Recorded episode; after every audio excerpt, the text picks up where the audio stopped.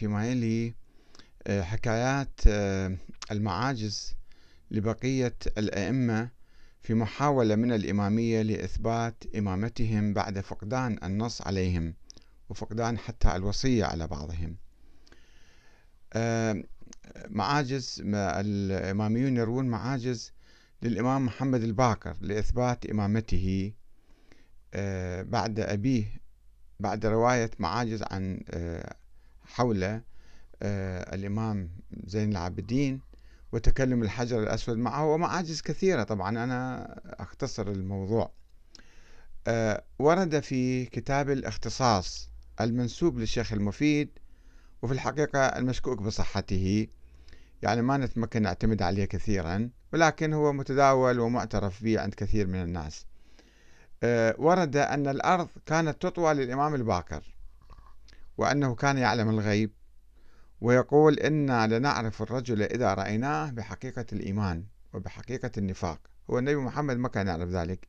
المنافقين حوله في المدينة ما كان يعرفهم كلهم. بعضهم يعرفهم بعضهم ما يعرفهم.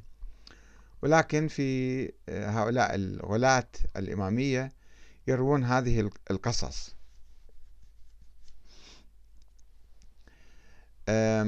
وأنا نقلت هذه الروايات عن الشيخ المفيد وعن كتابه المشكوك فيه لأنها تنسجم مع يعني عقله الأسطوري وعقله يعني اللي يروي المعاجز عن معظم الأنبياء معظم الأئمة.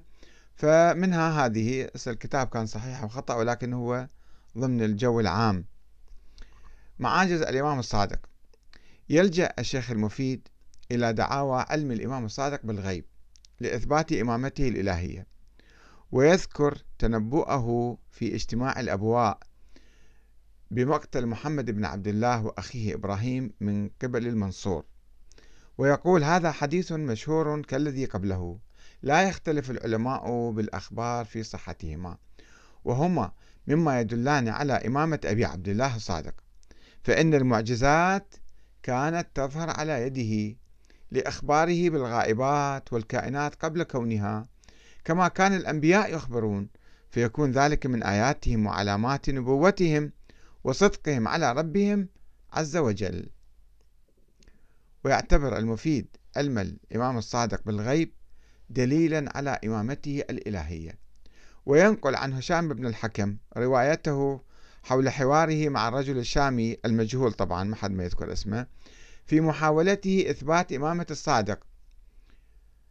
وسؤال الشامي هذا حوار جرى يقال في منى. يقولون يعني.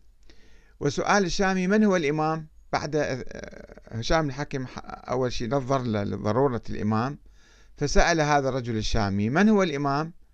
وقول هشام له هذا الجالس يعني أبا عبد الله الذي تشد إليه الرحال ويخبر بأخبار السماء وراثة عن أب عن جد.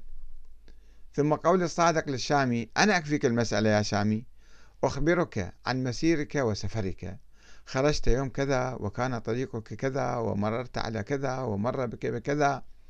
فأقبل الشامي كلما وصف له شيئا من أمره يقول صدقت والله صدقت والله. ثم قال أسلمت لله الساعة. هذا في كتاب الإرشاد وليس في كتاب الاختصاص. وفي الحقيقة أن هذه الرواية الوهمية تؤكد عدم وجود أي نص يمكن الاعتماد عليه في إثبات إمامة الصادق إلا بدعوى علمه بالغيب وهذا ما لم يمكن ولا يمكن إثباته لأحد وإنما هي مجرد دعوة عارية من هشام بن الحكم. معاجز موسى بن جعفر يقول الشيخ المفيد ورووا عنه من الآيات والمعجزات ما يقطع به على حجيته وصواب القول بإمامته. ولنستمع إليه وهو يحدثنا عن معجزات الكاظم التي قطع بها على حجيته وصواب القول بإمامته حيث ينقل رواية عن أحد أقطاب نظرية الإمامة هشام بن سالم الجواليقي. عما حدث بعد وفاة الصادق فيقول كنا بالمدينة بعد وفاة أبي عبد الله أنا ومحمد بن النعمان صاحب الطاق. والناس مجمعون والناس يعني الشيعة يقصد. والناس مجمعون على عبد الله بن جعفر الأفطح أنه صاحب الأمر بعد أبيه. وطبعا رواية طويلة ويزعم فيها أنه سأل الأفطح بعض الأسئلة ولم يجب إلى أن يقول فخرجنا ظلالا لا ندري إلى أين نتوجه. أنا وأبو جعفر الأحول. فقعدنا في بعض أزقة المدينة باكين. لا ندري إلى أين نتوجه وإلى من نقصد. نقول إلى المرجئة إلى القدرية إلى المعتزلة إلى الزيدية إلى الخوارج.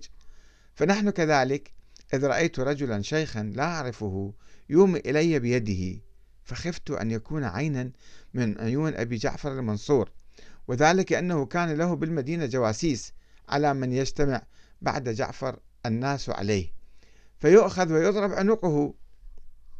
وهذا لم يحدث أساسا يعني ولكن هذا هكذا يقول. فخفت أن يكون منهم هذا الشيخ وتابعت الشيخ بس قال له امشي وراي هو بسرعة ركض وراء حتى ورد على باب أبي الحسن موسى ثم خلاني ومضى. فدخلت فإذا أبو الحسن موسى فقال لي ابتداء منه إلي إلي لا إلى المرجئة ولا القدرية ولا المعتزلة ولا إلى الزيدية. يعني كان يعلم علم الغيب ماذا تحدثنا؟ هو بسرعة جاوبه. قلت جعلت فداك مضى أبوك؟ قال نعم. قلت فمن يكون لنا من بعده؟ قال إن شاء الله أن يهديك هداك. إن شاء الله أن يهديك هداك. قلت جعلت فداك إن عبد الله أخاك يزعم أنه الإمام بعد أبيه. قال عبد الله يريد أن لا يعبد الله. قلت جعلت فداك فمن لنا بعده؟ قال إن شاء الله أن يهديك هداك. قلت فأنت هو؟ قال لا. لا أقول ذلك. قلت عليك إمام؟ قال لا. قلت شيعة أبيك ضلال فألقي إليهم هذا الأمر وأدعوهم إليك فقد أخذت علي الكتمان. قال من أنست منهم رشدا فألق إليه وخذ عليه بالكتمان فإن أذاع فهو الذبح. قال فخرجت من عنده يعني من عند الكاظم ولقيت أبا جعفر الأحول. فقال لي ما وراءك؟ قلت الهدى. وحدثته بالقصة. قال ثم لقينا زرارة.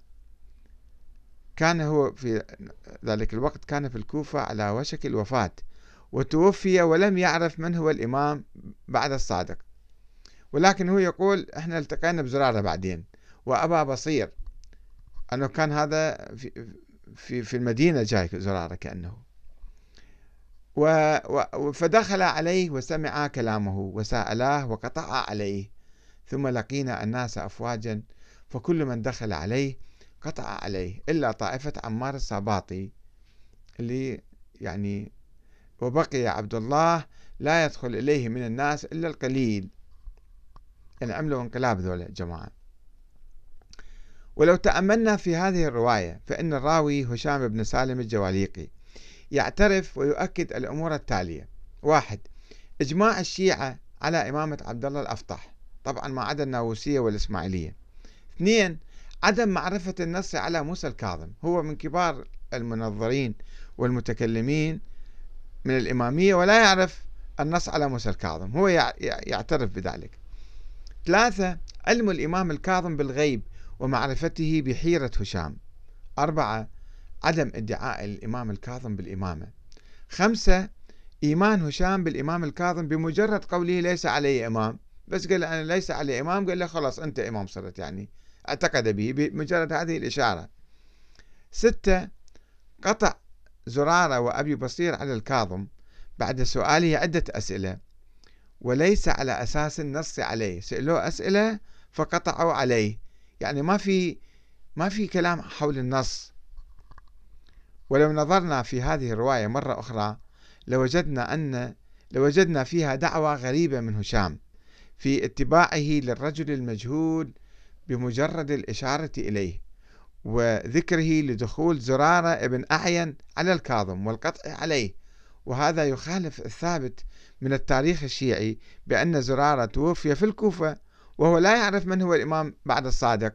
وإرسال ابنه عبيد الله إلى المدينة من أجل معرفة الإمام التالي ووضعه المصحف على صدره وقوله إني أؤمن بمن يثبت إمامته هذا الكتاب كما يقول الشيخ الصدوق. ولكن هشام أو المفيد يحاول إثبات إمامة الكاظم بهذه المعجزة الغيبية وادعاء وجوده في المدينة. وفي خضم محاولته لإثبات علم الكاظم بالغيب كدليل على إمامته. ينسى المفيد حديثا صحيحا يرويه هو في كتاب آخر عن ابن المغيرة. قال يحيى ابن عبد الله للكاظم جعلت فداك إنهم يزعمون أنك تعلم الغيب. فقال سبحان الله ضع يدك على رأسي فوالله ما بقيت فيه شعرة ولا في جسدي إلا قامت. ثم قال لا والله ما هي إلا وراثة عن رسول الله. ما عندنا علم غيب يعني. هذه يرويها في كتاب الأمالي. وبالرغم من ذلك يواصل المفيد حشد الروايات الموضوعة التي تتحدث عن الآيات والمعاجز التي ظهرت على يد الكاظم. ويروي روايات كثيرة تزعم أن الكاظم كان يعلم متى يموت الرجل ويخبر أصحابه بذلك.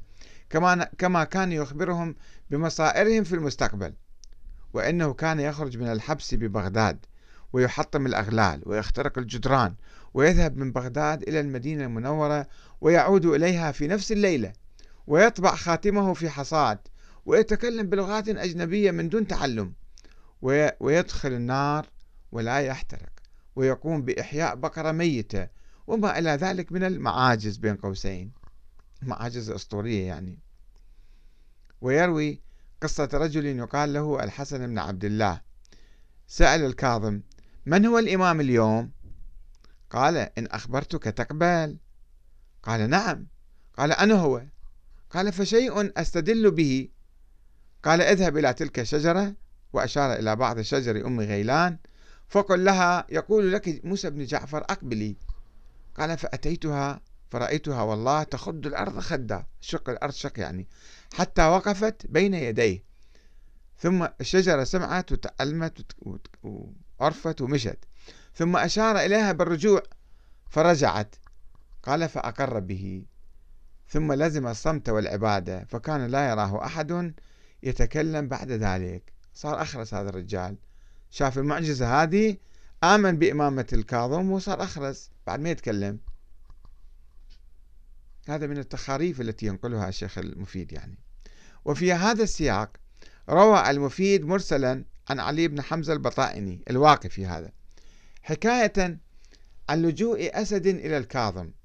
كانوا يمشون بالطريق شافوا أسد اجى عليهم. والطلب منه الدعاء لتعسر أنثاه في الولادة. وقوله إنه سألني بعدين سأل هذا علي بن حمزة سأل الكاظم ماذا قال الأسد وماذا فعل؟ فقال له الكاظم إنه سألني أن أسأل الله أن يفرج عنها ففعلت ذلك وألقي في روعي أنها تلد ذكرا له. يعني مهم جدا عند الأسد أنها تكون أنثى ولا ذكر. أنها تلد ذكرا له. فخبرته بذلك فقال لي امضي في حفظ الله فلا سلط الله عليك وعلى ذريتك ولا على أحد من شيعتك شيئا من السباع. فقلت آمين. والأخبار في هذا الباب كثيرة. كما يقول الشيخ المفيد. وفي غياب النصوص الواضحة والصريحة والعامة والعلنية على إمامة الرضا الدينية كان لابد للإمامية من الاستعانة بسلاح المعاجز وادعاء معرفة الإمام الرضا بعلم الغيب لإثبات إمامته وإضفاء صبغة دينية عليها. وزعم المفيد بأن الرضا كان يعلم الغيب ويشترح المعاجز وأنه أعطى سائلا بقدر ديونه وأكثر. واحد جاء يسأله مديون فأعطاه أكثر من ما يحتاج. وأنه حك الأرض بصوته فاستخرج منها سبيكة ذهب وأعطاها لفقير. وأنه علم مسبقا بمكان دفنه بخراسان إلى جنب قبر هارون الرشيد. مسبقا كان يعرف وين يموت وين يدفن.